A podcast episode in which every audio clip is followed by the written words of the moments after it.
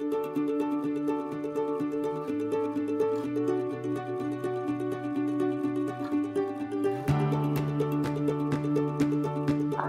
I'm Mercedes Chacon Vance, a senior partner at Witt and I'd like to welcome you and our panelists to today's podcast, Hiring Development Teams and Working Remotely in the COVID-19 Era. I'll be moderating this discussion with my colleague, Greg Dyke, a principal at Witt And in a couple of minutes, I'll introduce you to our two panelists. First, I wanna tell you how this podcast came to be. Over the summer, Greg and I led two webinars for advancement professionals focused on navigating your advancement career and managing your advancement teams during the COVID-19 era. We asked attendees for their questions beforehand and during the webinars about the topics. The response was overwhelming. It was clear to us that there is a big appetite for information on best practices and personal experiences related to managing higher education advancement shops in the middle of a pandemic. We reviewed the questions, we picked the topic you were interested in as a profession. We selected the best questions related to the topic, added a couple of our own, and then went out to find two great professionals to discuss them with. Both of our panelists are outstanding advancement executives with great insights to share. Let me introduce our panelists. First, we've got Kelly Kerner. Uh, Kelly is currently at the University of Georgia, and he is the Vice President for Development and Alum, Vice President, ugh. Kelly joined the University of Georgia in July of 2014 as their Vice President for Development and Alumni Relations. In his role as Vice President, Kelly is responsible for managing the university's advancement programs, which includes fundraising, alumni relations, financial and fundraising support services, donor relations and stewardship, special events, and career counseling. Before joining UGA, Kelly spent more than two decades in higher education development at Bowdoin College, Bates College, Middlebury College, and at the University of Portland. He holds a bachelor's degree from the University of Colorado Boulder. Kathy Dantley Warren is the Vice President for Development and Alumni Relations at Rice University. Prior to her promotion in July of 2019, she was Associate Vice President for Development at Rice. In this role, she was responsible for the day-to-day -day operations of individual fundraising programs and also oversaw various departments within the, the Department of Alumni Relations Division. Before going to Houston, Kathy was at Duke University's Duke Cancer Institute as their Senior Executive Director of Development. And before that, she was the Assistant Dean for Alumni Affairs and Development at Cornell University's College of Engineering. Kathy earned a master's in cell and molecular biology and microbiology from Duke and a bachelor's in biology from Hampton University. We're excited to have both of you here and thanks again for joining us. Let's get started. So we want to start today's conversation around a few topics. Um, one in particular is um, working remotely and onboarding new hires remotely. Kathy, I know you've recently hired some new team members, so maybe we'll start with you today uh, and then let Kelly chime in uh, after. So the first question is, um, when you're hiring staff right now, um, what are the, your worries about doing uh, this remotely and, and thinking about candidates, um, how do they stand out or mitigate these concerns that you might have or they might have navigating this um, and being part of this process uh, remotely interviewing and remotely onboarding um, in, in the remote world? Thank you. Thank you, Mercedes. And it's a pleasure to be with you today. Uh, yeah, so we have uh, we, as like many institutions, we have been under a hiring freeze, but we have had some folks who have been hired and have been onboarded, and we currently are working on a search, as you know, for a, an assistant uh, vice president. So one of my key senior leadership positions.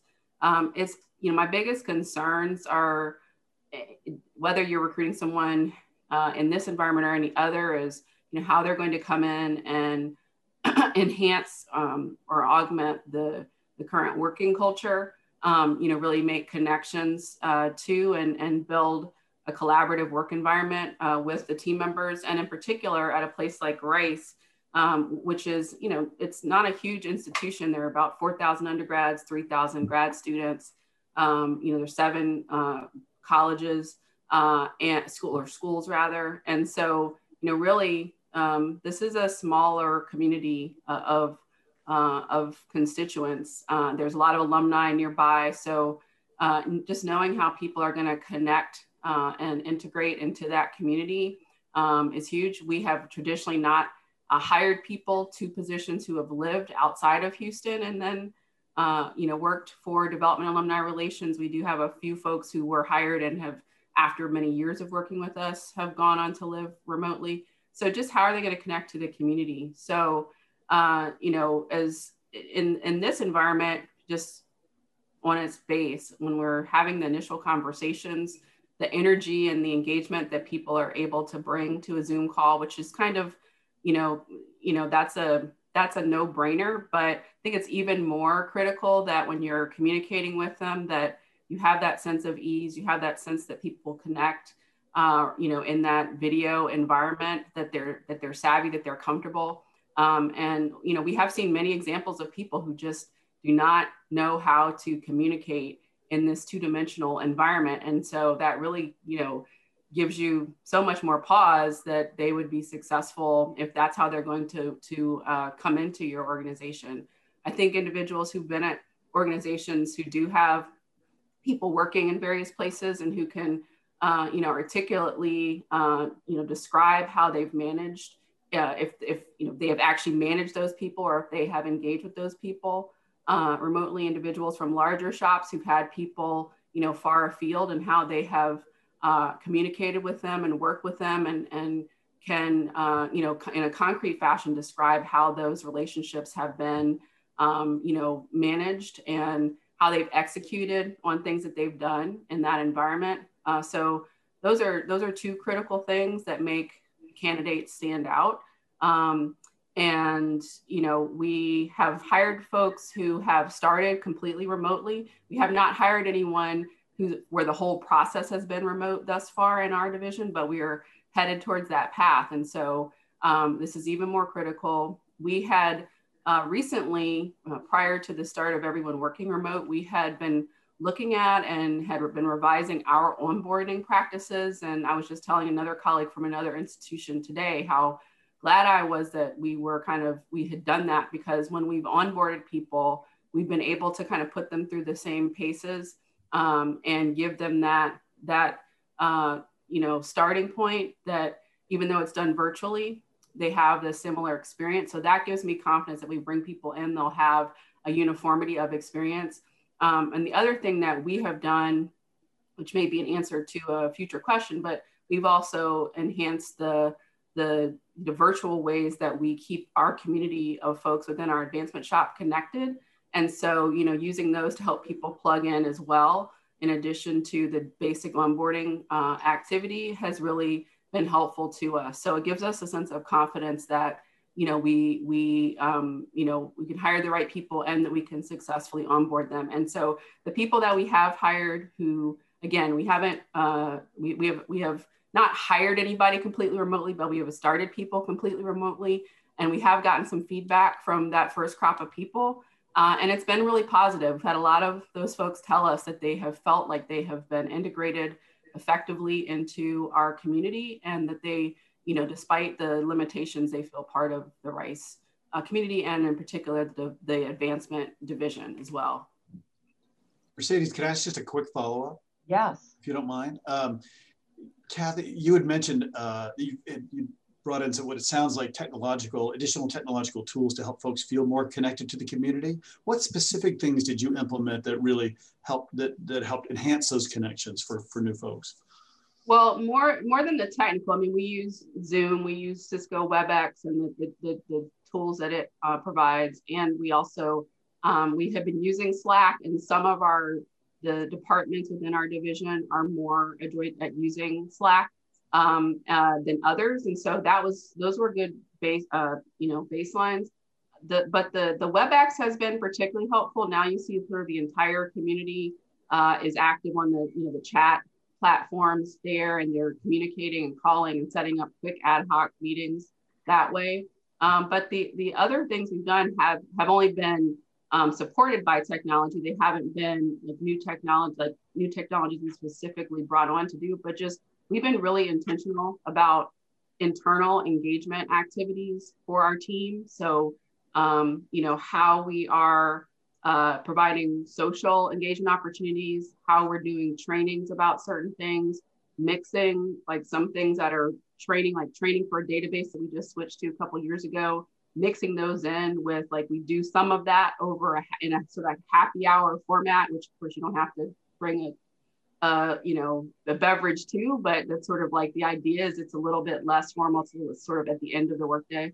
Um, we have meditations. We have uh, um, we have kind of you know safe space gatherings. We have book clubs. There's there's I mean there's all kinds of groups that have grown up. There's you know folks who are sharing recipes. So these kinds of things and um, these kind of um, you know different communication um, you know kind of micro groups um, have grown up to support the larger division and have helped create some little, you know, many aggregates of people that is has is substituting now for the natural organic way that people would be communicating if we were face to face.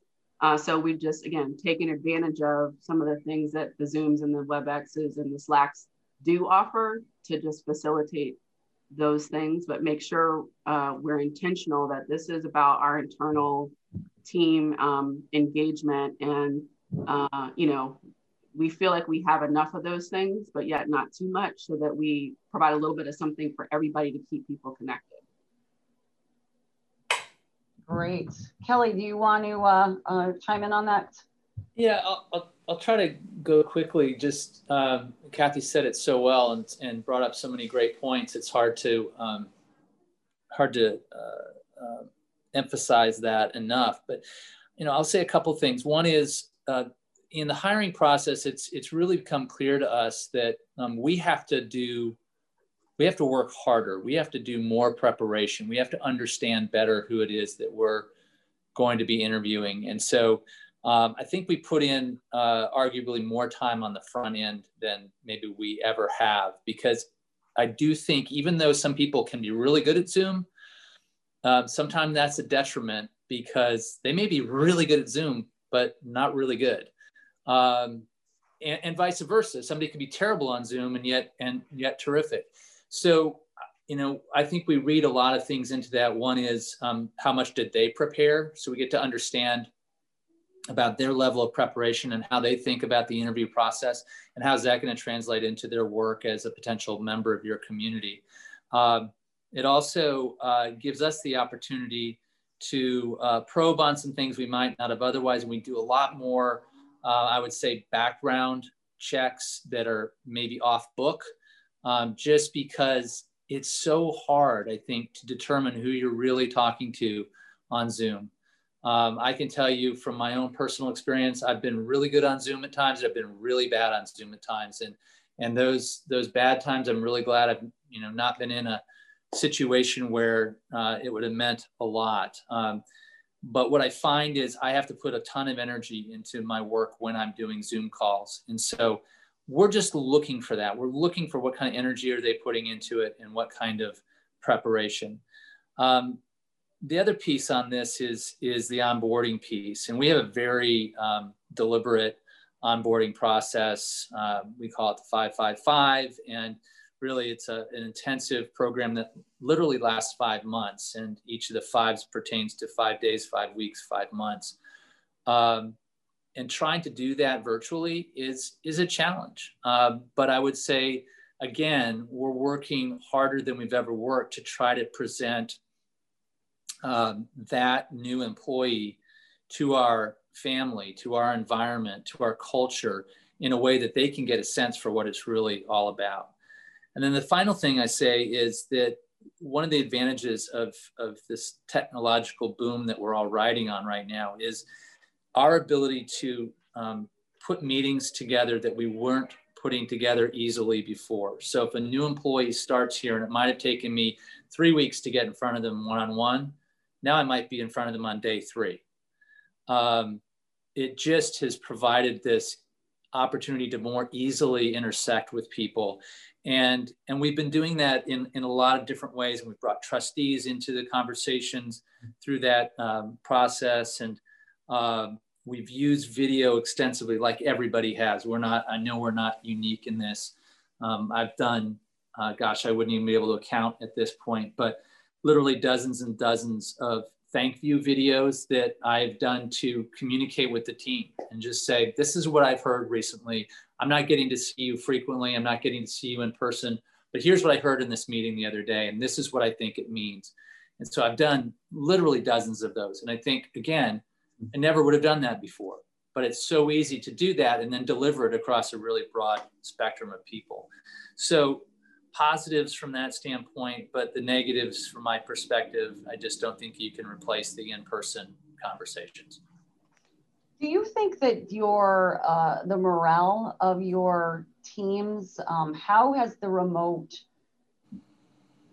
connections, uh, how is that affecting your team's morale? Do you, are you seeing, you know, Kathy, you're talking about almost well-being um, and, and, and, and, and health. Um, do you feel like you've put that in because you've seen a morale issue? Um, where are you? That's a huge topic right now with regard to the remote learners. Where are you guys seeing that with your team? Well, so we those things were existed, um, and we were actually trying to make them more um, intentional before they were a little they were they were a little uh, too kind of like the fun committee had had taken charge of of things. And we we want people to be socially supported but at the same time you know it needs to be um, you know is still a professional environment. So we had been working to be more deliberate and thoughtful about you know again en- engagement within uh, just like in an advancement organization you don't want to we're not just throwing parties right? We're thinking about how we're engaging people so that they can stay connected and, and have a you know vital experience. And so that's how we were already rethinking some of those activities. So that was timely as well. Um, but yes now those are um, you know helping with general health and, and wellness of the community in this um, challenging time. But we're also doing um, we also are continuing with larger organizational culture building um, and professional development opportunities for the entire team too. Uh, and kind of those we had we were in a little limbo about because we weren't sure how long we were going to be remote. You know, things we would normally do in person, we don't just want to do remote if we're going to get to do them in person soon. Now that we've all been living this way for nine months, we've, we've just taken a turn and we are looking at, you know, how will our next round of, um, you know, uh, of a full division, you know, set of trainings, a full division set of, um, you know, of, of our our retreats and our, our day long, uh, you know, working meetings, how are we going to do those remotely? Um, so yes, some of it is about, um, some of it is about uh, the, the wellness, but a lot of it is about we've got to continue to advance in this environment. And this is now the constraint that we're under. So um, in addition to supporting the wellness, we're going to really look at transforming how we do the organizational development, um, you know, culture building things that we do, you know, team building, um, you know, team advancement things that we do, and and just doing them um, in a in a virtual capacity. So, um, so there, there's both things that are going on there. Yeah, I think I think the morale piece is is real. Um, I mean, I think if you look around the world, um, everybody's tired of Zoom. Everybody's tired of wearing a mask. Everybody's tired of socially distancing. We are we are human beings who appreciate uh, interaction with other human beings, and uh, it's something that we, you know, I, I don't know. I think probably we all recognized pretty quickly how difficult this environment was going to be, and so we we did um, we have done a lot of things where we've, we've tried to make it light at times when it felt like it was pretty heavy. Uh, we, we put together a, a giant Spotify um, playlist that we, we asked people to submit their favorite song that they put on when they really want to get hyped up or they want to be happy. Um, so we've got this like 250, 300 song playlist that we created. That's our COVID, I think we called it our COVID spring playlist or something like that. Um, we've done things like that, podcasts, we've shared podcasts. We've used um, Kathy, I think you said you guys are using WebEx. We've been using Microsoft Teams a lot the same way um, with all kinds of different chat strings, and some of them are about just personal stuff, and some of them are professional development, and some of them are just plain old work. Uh, and that's been a great platform to kind of keep us all together. And as you know, you can use video on there quickly and easily. So we've we've recognized that that we're in a new world, and while I do believe we're going to come out of it and we are going to go back to an almost entirely in-person world, we're recognizing that that much of what we're doing now we will continue to do in some way, shape, or form even after the the shackles are taken us taken off of us on this on this uh, virus. So um, we just got to uh, keep persevering with our team, and and we we make a point of that frequently with in our meetings. Um, we remind people that we have to pay attention to each other. And we, you know, if we see somebody, you know, dragging, what can we do to help them? And, and let's share that information so that other people understand and, and can be part of uplifting those folks. Um, but it's a it's a balance, and it's it's it's like Kathy said, you still got to be a professional organization and and be effective and get things done. Um, but we've got this extra piece of um, the world's not normal, and we have to try to keep it as normal as possible in this in our environment. Great, thanks. That, that, that was that, that was that, that was really good dialogue around some really important um, issues about you know remote uh, working and remote onboarding that I think um, people are really wondering how leaders are navigating. Um, so thank you. Greg, I'll pass it on to you for the next question. Thanks, Mercedes. Appreciate it. First of all, I want to uh, thank both of you for joining us uh, personally. It's uh, it means a lot. Clearly, you're busy and you've got things going on 24/7 these days. So it's really wonderful that you're able to take this time and talk with us about some important issues uh, being the former, the recovering fundraiser that I am, I'm going to dig in a little more into the details around fundraising in general and, and managing fundraisers. So my question is, uh, do you think academic institutions, and, and, and more specifically, are you uh, in your shops, uh, do you think they'll be more flexible? Have you been more flexible in allowing principal and major gift officers to work uh, quasi remotely post COVID? I mean, obviously you have to with the you have to now, but do you think you will be more flexible after we have a vaccine and we go back to how things were before? And if so, how will you, how will institutions in general uh, manage them, support them, and hold them accountable while working remotely? Kelly, you want to kick it off this time? Sure. Um, it, just coincidentally, uh, before uh, COVID hit, we had uh, moved into a new space, uh, and uh, the space was limited in some some way, shape, and form. Uh, it was a much better space for us, but it had limited uh, um, locations for people to sit. And we had begun a trial of seeing if we could have our uh, traveling fundraisers work primarily remotely.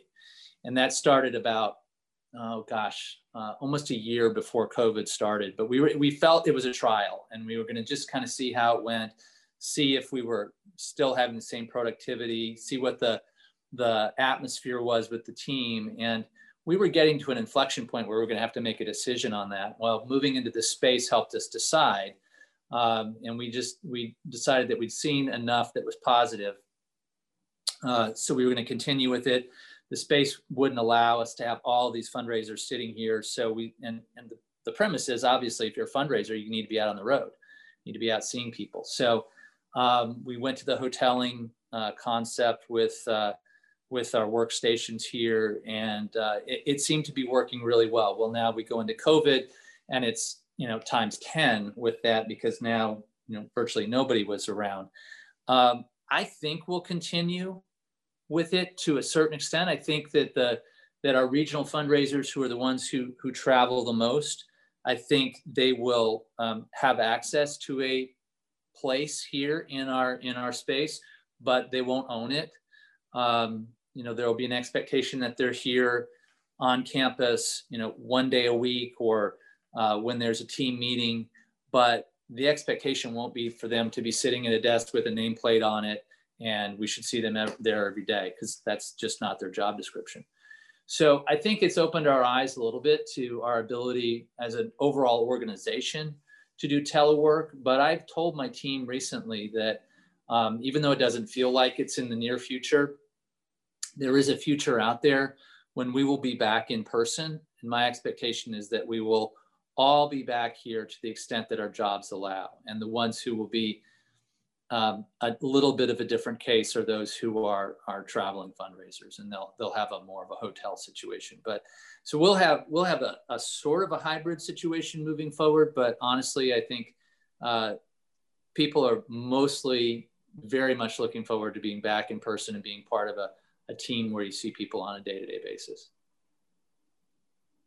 And it's very similar for us actually. We had we had moved to an open concept building where there are very few offices uh, about two years ago. uh, we had also just this past year had implemented a, uh, a policy around flexible work arrangements, and we were, you know, offering it um, on a broader level where it made sense, or allowing flexibility, uh, supervisors a little bit more flexibility. And wham, this happened. So um, what we are, you know, we're recognizing where there's efficiencies gained and where there's where there haven't been, but by and large, it's definitely been to the positive. Um, and so as as as we get past this time of COVID, I think coming back, we will be a, a much more flexible, um, you know, working environment. We will, um, you know, we may or may not now start thinking about, well, are we going to hire people who are actually based remotely, uh, which we, is not something we had ever done before. Um, so I think that that may also uh, inform you know a change in that regard.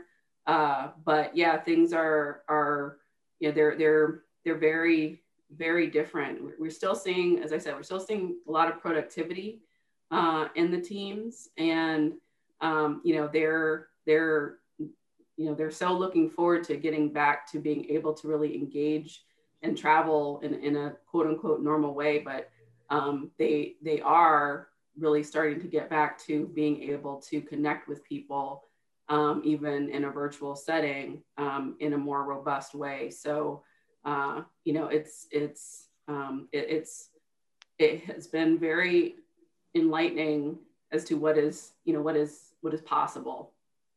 Uh, just a follow-up question: Did you um, so how what management techniques, special management techniques, are you both utilizing to support those remote workers. I mean, I mean everybody's remote now, but more importantly, uh, support those frontline fundraisers. And how are you holding them accountable? I'm curious, Kelly, since you'd started this trial beforehand, did you have to do anything special? Did you have to lay out any special, you know, guardrails or or you know outside boundaries or parameters for those particular folks in order to feel confident and comfortable and know, allowing them to, remote, to work remotely? Um, I think that I Kathy reminded me of, of something that I should have said. We actually had also begun uh, placing fundraisers around the country. So we actually have five folks who are regional fundraisers who live outside of Athens, um, four outside of the state of Georgia. Um, and we'd like to do more because the, the, the concept has been proven for us over the course of the last couple of years where these folks have been living in LA, San Francisco, Nashville, New York. Um, we feel like we have a really good model. And, and I think what makes it good, uh, um, we're not unique, but I think what makes it good is that um, there's a real focus put on um, understanding the quality of the work that they're doing and not just getting dazzled by the numbers. And, you know, all of us in fundraising have seen the, the fundraisers who can produce the, oh my gosh, look at how many visits that person did or how many contacts that person did. But then if you really drill down, you may not have quite the quality there that you want.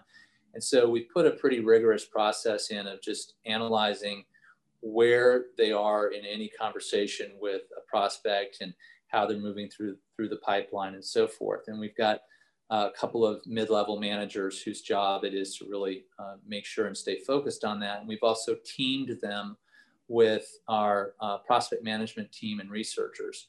So we really have a team of about three people who are paying attention to each individual fundraiser. Now they're not not each fundraiser has three, but there's a team of three that pays attention to several fundraisers. And um, that's that's proven to be a, a, a, really good way to, to approach it. And you know, we are, I'm sure, like Kathy and like everybody else, we're counting things like substantial phone calls or Zoom calls um, as visits, but it has to be substantiated, um, and there's got to be detailed notes as to what was accomplished and what the next steps were will be. So um, I think we're just looking more closely than ever at the data to make sure that you know what what's happening out there is really what's happening out there.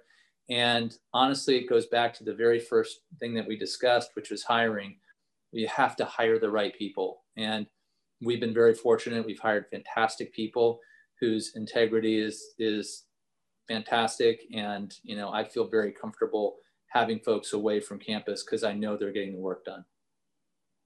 Yeah, I would, I would, you know, similar things in our shop. I mean, we've, we've enhanced our prospect review process and, and tightened it up a bit and made sure there's, there's more people at the table, the research team, the, the, the gift planning team, uh, you know, they're, they're the, in addition to not just the prospect manager themselves, but the, the very, the supervisor, um, if they work closely with a certain school and their and prospects there, that school based gift officer. Uh, so our so the prospect review activity, um, you know, and uh, just I think that's the biggest that's the biggest thing. So we know, as he said, as Kelly said, the quality of the interactions, the fact that moves are really happening. Of course, we also measure substantive moves, not you know quote unquote visits, uh, and we see that there's actually activity towards uh, towards, you know, really towards a gift, not just the, the hamster wheel activity, just kind of moving around um, in a circle. Um, more, we're doing more so that there's more opportunities even outside of that for conversations about strategy, uh, you know, with, with more people, um, you know, so that, so that kind of bouncing ideas off of folks in a time when it's that much more challenging to kind of engage people, that there's more people in those kinds of conversations helping to to think and brainstorm about that so you know same same same deal by enhancing those kinds of those kinds of activities. Uh, and and like kelly i'm very fortunate. I mean, i've hired some of the staff but there's a very um, conscientious and very trustworthy group of people who are already productive and successful. And so fortunately we had that that grounding of of a track record to build on too. So you know they want to be productive. And so and their con- and their integrity is is is high. So we had a really good uh, foundation to build on. So our next question, um, we had people on the uh, webinars ask about kind of financial health, and I think they were wondering, you know, leaders such as yourself, how are you balancing the current financial constraints um, when trying to re retain and uh, recognize your highest performers um, and kind of your future leaders. Uh, and Kathy, you want to start with that one? Sure. Um, you know, my, in addition to being, of course, always fiscally responsible, it was, it was also my, you know, stance from the outset that, uh, you know, we could not cut off our nose to kind of spite our face. And like almost every place, you know, we had a, a we had a budget cut. It was minor, all things considered, uh, and we had a hiring freeze. Um, but we still had uh, flexibility, and so we made it clear that in addition to preserving, you know, existing team members where we could, we wanted to continue to, you know, support and reward the team because, uh, you know, if if this was a typical down financial year, economic downtown turn, there'd already be challenging morale. But in this environment, with the compounding of the impacts of the, of the pandemic, we knew it would be even stiffer. And so to kind of further add insult to injury, um, when we still did have some flexibility, you know, I adopted the, the, the, the posture that, you know, that just wasn't prudent. So, um, you know, we did have and have had budget savings. Uh, we also had had, you know, a bit of an investment in our team because we were ramping up to start a campaign. So we were in a we were in a pretty good financial situation from which to deal with the challenges to start with. So we did not then go back and sort of slash everything. We were doing certain trainings. We've been offering certain professional development. Um, we can't do um, promotions um, we can do have do exceptions to hire in certain places, but we can't do promotions. But we do have other ways that we can uh, support and incent people, and we have continued to do that. Um, you know, we, as I said, we've continued to do trainings. We are bringing in uh, people uh, from the outside to work with us on, on certain things from, a, as I said, organizational culture perspective. Um, after, and I, I, this is not a minor thing, so I mention, I'll mention it here too, but after the events that happened in May with the murder of George Floyd and all of the issues around racial and social injustice, we also launched a task force on diversity, equity, inclusion issues. So we've been working with people both inside of Rice and we're just about to start working with people externally to uh, help the group with those um, issues and address uh, well and you know um, not even address challenges that we had but achieve some things that we believe we can achieve to improve upon our, our efforts um, within our advancement shop and so all those investments i think uh, are they're a net positive i mean we have a a team who really feels continually supported. I'm, you know, we've done surveys about how the team's, um, you know, morale and productivity is, and we're about to do our annual Gallup survey, which we participated in with a number of other institutions that just opened. The responses that we get from them are very strong. Uh, they continue to, um, you know, be very, very positive. Um, where we've seen things that we knew we could work on, um, whether they were no cost or minor cost. We have tried to address those things. Uh, so, and we've done so with a lot of transparency. And, um, you know, I think that's been the key too. I, I would uh, just add to that that when, and, and I don't know what your budget situation was, Kathy, and ours, we, we had been going through a campaign and, uh, you know, I don't want to say that we had everything that we wanted, but it, it did feel like um, we were at a time in the history of the university and the foundation where um, the resources were being um, delivered in a timely fashion to us so that we could continue to build the team that we needed to have.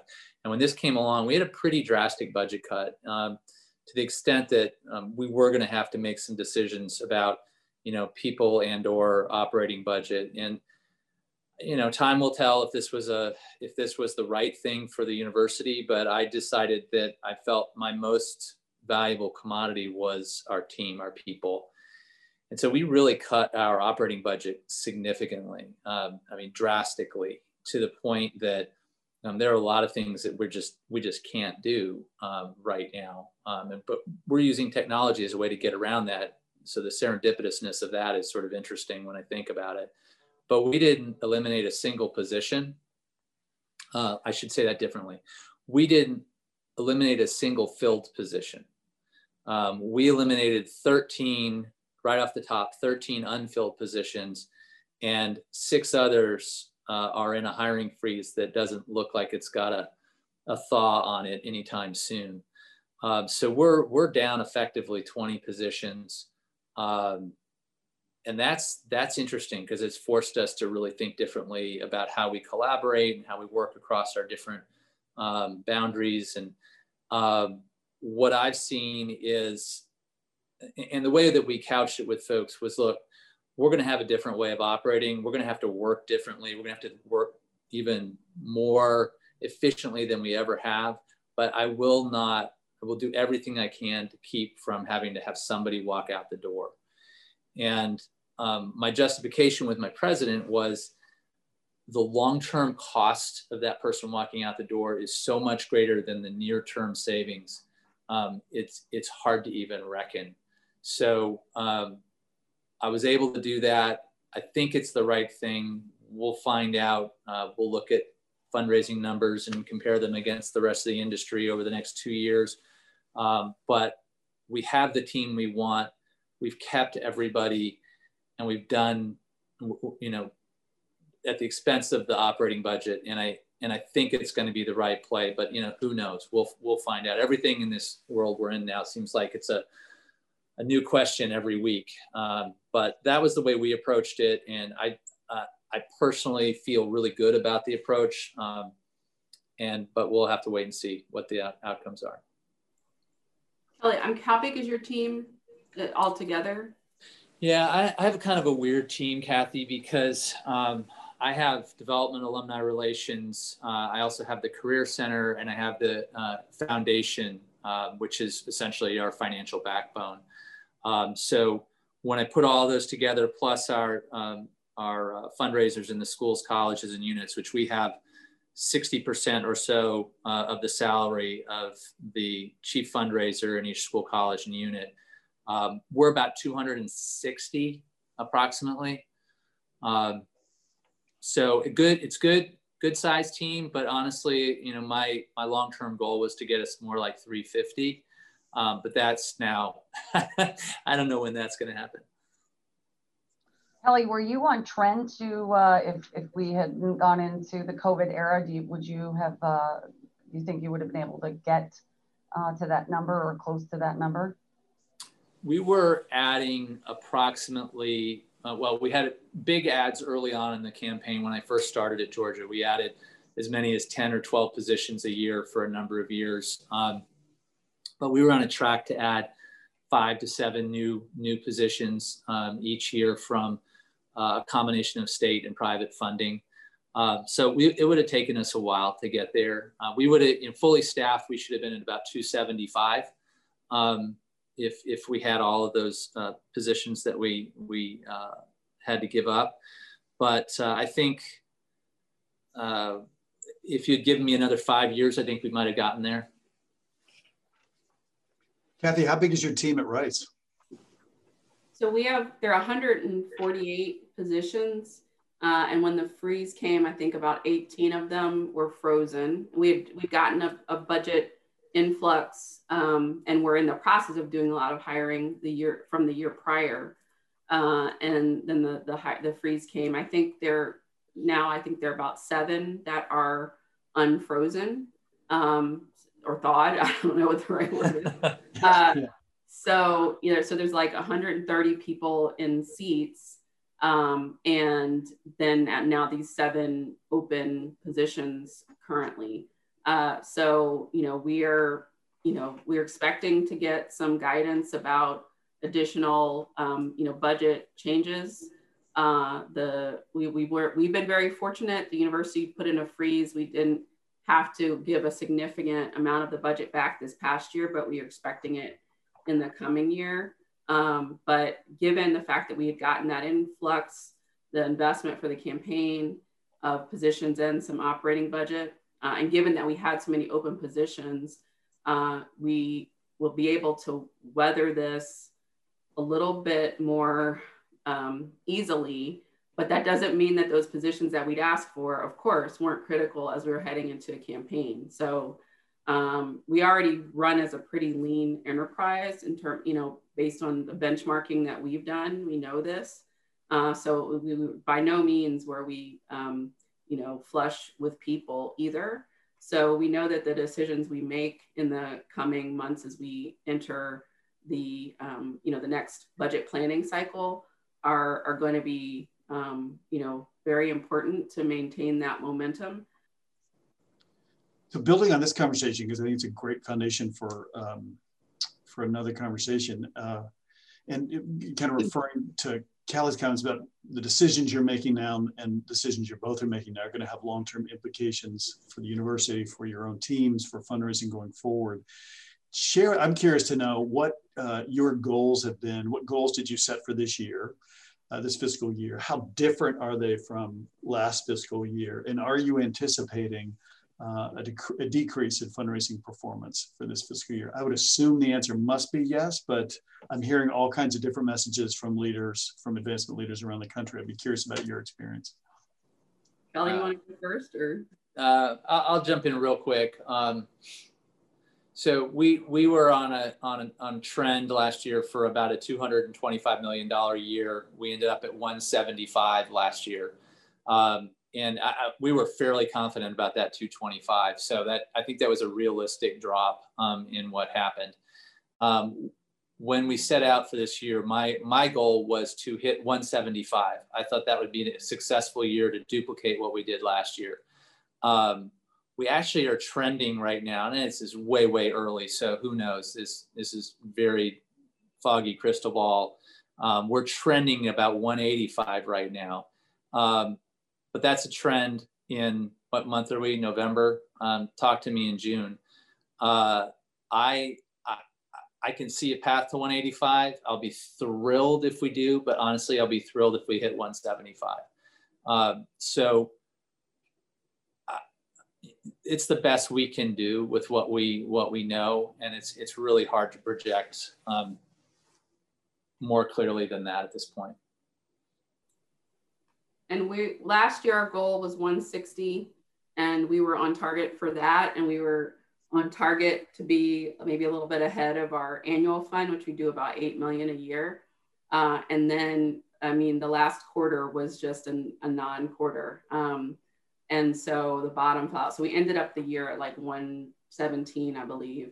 Um, and so, uh, so in terms of this year's goal, our goal is actually, um, is really, it's 160 again, because those conversations, many of them have actually you know they, they've they've picked up again in this this year um, and truthfully there's been an uptick in plan giving activity um, and some other things that were kind of unexpected um, and so you know that's our, our goal this year is pretty robust which i was actually a little bit surprised about after we started kind of mapping things out now that that doesn't count the if anyone's aware of the the 100 million dollar gift from the Welch Foundation. So really the goal is, is more like 260, but you know, I'm sort of telling you that without that goal. So that gift happened in September. Um, so congratulations, by the way, it's amazing. Thank you. Yeah. Um, that was really exciting. Um, but it is, it's one of those things, it, like Kelly said, it's like you look in this crystal ball and it's so surreal because up is down, down is up. People who you think are not going to want to talk about something or talking about things. A lot of our folks at the with the you know the highest capacity are you know they've actually fared well and and i think in the gift planning realm it has pushed some people you know to think about some things that they hadn't been willing to think about before so that's that's also given us a really good start off to this year so just like kelly again you know it's november um, you know ask me how i feel in March or, or April uh, because, you know, I think the worst part of this pandemic is um, sort of always having that feeling of like, what's the next shoe to drop? Um, you know, no matter no matter what, and we always have it a little bit, I guess, in our world because there's so much that's out of our control. But um, you know, maybe even more so now. But there's there's still there are still a lot of people who are you know willing to pick up the phone and have have some real discussions. Um, and we also have a few things that are kind of like the lead up to our campaign that are happening, getting in the weeds a bit, I know, but a few challenges that actually are kind of spurting some some interest. So um, we have some things going for us like that that that are helping us despite everything else. So you know, we yeah. if we come back together in in April May, Kelly and I can tell you just how good we were at forecasting. Yeah.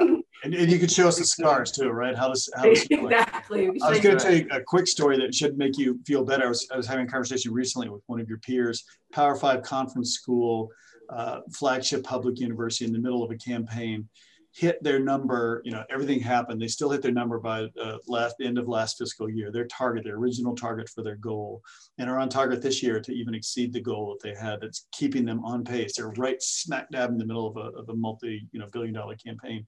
So it's, I think it's out there, and I think you, I think Kathy, you make an excellent point, which is that excitement and that energy around a campaign as you move out of silent phase to public phase might really help to crystallize them. And you know, you'll be able to capitalize as we are. So many other, so many institutions and businesses across the country are getting capitalized on. Hopefully, if if this ends sometime soon, pent up demand in all kinds of ways. So it could actually be a great year for us.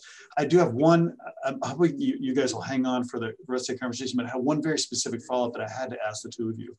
In thinking about your goals for this year, sounds like you both kind of lowered expectations a little bit realistically given what happened at the end of last year.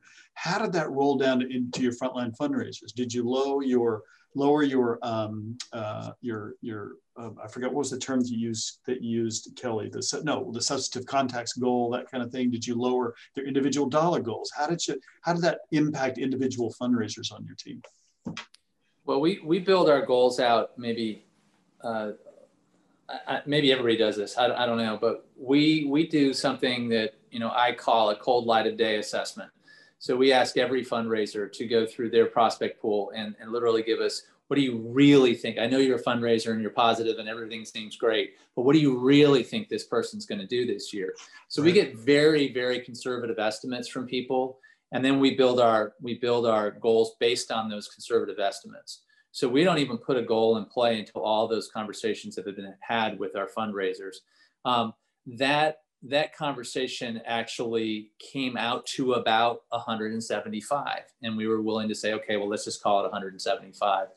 Um, the weird thing is um, we're tracking 20% behind right now where we were last year, but our projection is higher than what we what we ended up at.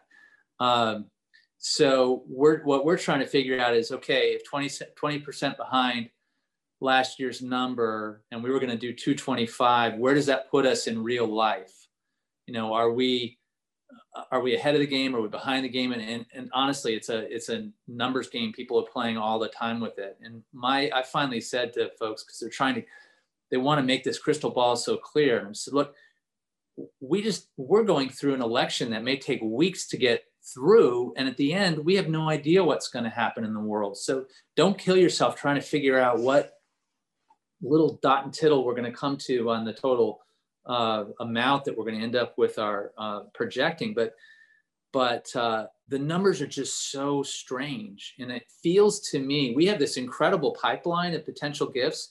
It feels like they're just waiting. Uh, we've got a lot of people who have said, "Yep, I'm going to do it. I'm just not ready to sign," and it feels like they're waiting, and they're waiting for what is that shoe that's going to drop. And um, so again, March, they're waiting for clarity, right? They're waiting for clarity on a whole host of social and political and, and health issues. I mean, it's just incredible. Right, right. And in our situation, uh, you know, the, the institution you mentioned, I can probably guess it, which one or one of a couple it is. You know, the difference there for a place like that is their pipeline was so chock full and they have such a long history of philanthropic support that we haven't had at Georgia. Um, and, and we've really just begun in the last 10 years to come into that. So what they've got is a is a momentum that is is enviable. And they've also got a constituency that's enviable. Um, that I think will continue to go because, as Kathy said, there are people who are on the very wealthy end who have done really well through this, um, and and so they're not slowing up. Um, we just got to find those folks. But but I'm seeing people kind of hold on things for now, and hopefully they'll they'll pull the trigger at some point. Yeah. So we our our, our fiscal year is July one to June. We tend to goal set in late July uh, or uh, early August, uh, and kind of call it at our first board meeting in September. Um, and we do a you know conservative low and an optimistic high uh, and then kind of come in somewhere in the middle, um, just knowing how gift officers are. and, um, you know, this year, that number based on, you know, doing things like we always do them was the 160 again, which I was very surprised at. Um, and, you know, we had a couple of things that had happened even while we were in the goal setting process that gave us a sense, as I said, like, well, gift planning is up and there's still some strong, you know, conversations in the mix about some larger major gifts, and um, and so it, it it's, you know, it, for right now things seem to be uh, moving along at a, you know, a clip that bears out that, you know, we're moving along at the right uh, at the right pace, and and you know, like like Kelly said, the cold light of day, you know, I really try to take a very realistic approach, um, even and, and even knowing, of course, that gift officers, they're they're optimistic if you ask them, are they a great gift officer? They're worried when you ask them to actually put their goals on paper. So you have to balance that out. But even with that, you know, kind of checking and rechecking assumptions and trends and um, and I have a new person who's the associate VP who leads all the individual giving areas, which was my former job you know, she she and I are in the, you know, we were came to the same conclusion about what, you know, what that that goal should really be. So um, so we're, you know, we're, we're we've put that on paper. We're working towards that, that plan. And, um, you know, it's, so we're, we're at, with the, with the hundred million dollars, we're at 153 right now. So, um, and I said, said the total goal is really 260. So it's, um, so we're ahead of where we were on pace last year to make the, the, the 160. Um, you know, so it, it's, it seems to be moving in the right way at the right pace. That's um, good. That's good. You know, so there you go. So you guys, can you hang out with us? Because Mercedes saved the absolute best question for last. Do you have more time to talk with us a little bit longer?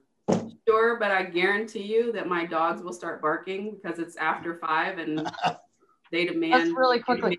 attention. We, you know, we just want to thank you for being really open about that because I do yeah. think that was um, that question about the fiscal year, your goals, um, how you're how you are managing the goals of your fundraisers was it, it came from a couple of uh, prominent VPs that uh, are sitting and, and they wanted to know we didn't get to it the last time. So thank you for being open about about that because you know you feel better when you hear that people are kind of the same boat that you are. So so thanks for you know getting on the boat with everybody. Um, so the last question is uh, is one of kind of looking forward. Um, you know, it's going to be a while before we emerge uh, out of kind of you know this the, the COVID time. Um, you know, we're we're we're months still into this thing. Um, how do you imagine the advancement profession might change uh, permanently from you know the things, the obstacles, the challenges that you all have faced um, you know, on, on your team, in your universities, um, how, how, what do you, where do you think that this profession is going to uh, navigate, where they're going to navigate to, um, you know, where it's going to, what are going to be the positives that come out and what might be the negatives that come out? Oh, we've stumped them, I think. Well, I'll, I'll, I'll jump in. Just, uh, I actually think about this a lot. I don't know why, but it's um, it's interesting to me. Uh, I, I, referenced it earlier. I think that a lot of what we do, I think there will be this massive pendulum swing back to being in front of people. Um, I, I, think people will jump on airplanes. I think there will be lots of travel. I think people are going to be hungry to get in front of um, prospects and, and have conversations. But I think what we've done, and this has been our kind of our, our, our theme throughout is we need to exit this better than we were before. So we need to develop skills that we can use going into the future that will be beneficial to the work that we do. So I think the, the, the pluses are, I think we come out of this more creative. Uh, I think we find ways to use different tools along the way that can augment what we do. Yes, um, uh, I'm going to meet with you face to face, but I might bring a Zoom call in and you'll talk to one of our trustees while we meet face to face. Or uh, maybe I can um, be in a Zoom conversation about something and I'll have the football coach join me. I just think that we're, we're finding new ways to bring other people into the conversation and we're not afraid of technology as much as we used to. Now, I say we, the people like me who are of advanced age, um, different than the millennials who do this stuff falling off a log. But um, I think that what I think what we're going to find is we're going to be more um, uh, diverse in the way that we approach our interactions because we're going to have more tools at our fingertips. Um, and the, the, the, only negative that just jumps out at me quickly is um, what what schools, what institutions are we going to lose because this environment has crushed them? and um, it makes you know every school has its its purpose and its place and um, is the reason why somebody becomes a great success and it's just sad to imagine that we're probably going to lose hundreds maybe dozens or, or maybe hundreds of, of schools through this process so um, but i'm i'm excited about our, our skill set and what we're learning and what we're what we're going to be able to do better i you know i can't i think I'll, I can't add a lot to what Kelly said. I think it's exactly what I would have said. I think, you know, we, I think we used to look at technology as like, you know, the whole the the holy grail that fixed everything. And I think now, you know, to the point about we'll do more in person. I think we'll maybe try to put it in its proper place, you know, because you can get carried away with the bells and whistles, but you cannot replace what we do by Zoom. So we'll think about it as, you know, the the the accompaniment that it should be, the the empowerment, you know, resource and augmentation that it should be. Um, I think th- there'll be that, and I think things that maybe now a lot of institutions are doing things, you know, with analytics, with targeting how they're connecting to people and using technology in that way. But some schools are still shying away from that. I think more and more institutions will look at those things now and think, okay, you know, wait a minute. And now I get, you know, what these things really mean and or can mean to an organization, you know, why investing in them is not a fool's errand or, you know, will always be, you know, this will always be about the face to face. But, you know, again, this is the rightful role of things like this um, in helping us do our jobs even better. And so I think a lot of places um, you know, places that I've been, Rice is not really like this. We've always been, I think, and it, owe it to my predecessor, you know, forward thinking about how we could use certain things. Not that we were like on the, you know, front end of everything, but, you know, pretty open minded. But I think more places will be more open minded to what's out there, the resources, the tools. I mean, you asked us what tools we're using with our team, but certainly we have used more things. You know, we just we just had our um, virtual homecoming, the platforms that we use for that, the tools that we use for that, the, you know, doing things with augmented reality and, um, you know, stuff to engage people and try to make a sense of connectedness and community. Those are things that would have been harder to get people to to think or necessary before. And I, I think people are just have a more, um, you know, a better perspective on um, you know, what they can do and why, what they should invest in, the things that, you know, really can replace people if you think that's what you should do, or the things that just make your people, you know, that much more effective uh, in the work that they do. So I, and so I guess bottom line is I think we will just appreciate the or what what we do that is organic even more and try to you know elevate that um, as opposed to maybe supplant it with with technology. So that, that's what I think is going to change. Well, thank you. Thanks again for all of uh, your answers today. Um, we're kind of coming to the end of our time um, uh, that we had allotted. We appreciate so much that you uh, have spent your time with us. We thank you uh, for sharing your wisdom today. Um, and we really hope that our uh, audience uh, enjoyed our conversation with uh, Kathy and Kelly. Uh, thanks to Greg for being a great partner. Um, very kind. Can I just add one thing before you wrap up completely? Thank yeah. you personally. I just want to say uh, thank you to both um, Kelly and Kathy for doing this. And Kathy, on some future podcast, you're going to have to tell us a story of your evolution from cell and molecular biologist to advancement leader. It must be a fascinating story that I would love to hear. So anyway, that's a that's a for another time. I thought you were going to say I have to tell you how I have a Duke degree and I'm a huge UNC. that's a that's probably two podcasts. That is two podcasts. All right. Well, thank you guys so much today. Um, you'll be able to find this podcast in our other podcast, Navigating Advancement Career Post COVID, uh, at our WittKieffer uh, webpage at wittkieffer.com or on iTunes or Spotify or anywhere you might listen to your podcast. Uh, thanks again so much for today. Um, we wish you the best and we hope that you all stay safe. Thank you. Thanks to you both. Really appreciate it great talking with you. Thanks, and, and Kelly, thank you. Good to be with you, Kathy. Thank you for tuning in. We invite you to visit wittkieffer.com to learn more about our expertise in leadership and view our open searches. You can follow WittKieffer on our socials LinkedIn, Facebook, and Twitter at Witt Kiefer. Kieffer makes no warranty, guarantee, or representation as to the accuracy or sufficiency of the information featured in this podcast. The information, opinions, and recommendations presented in this podcast are for general information only.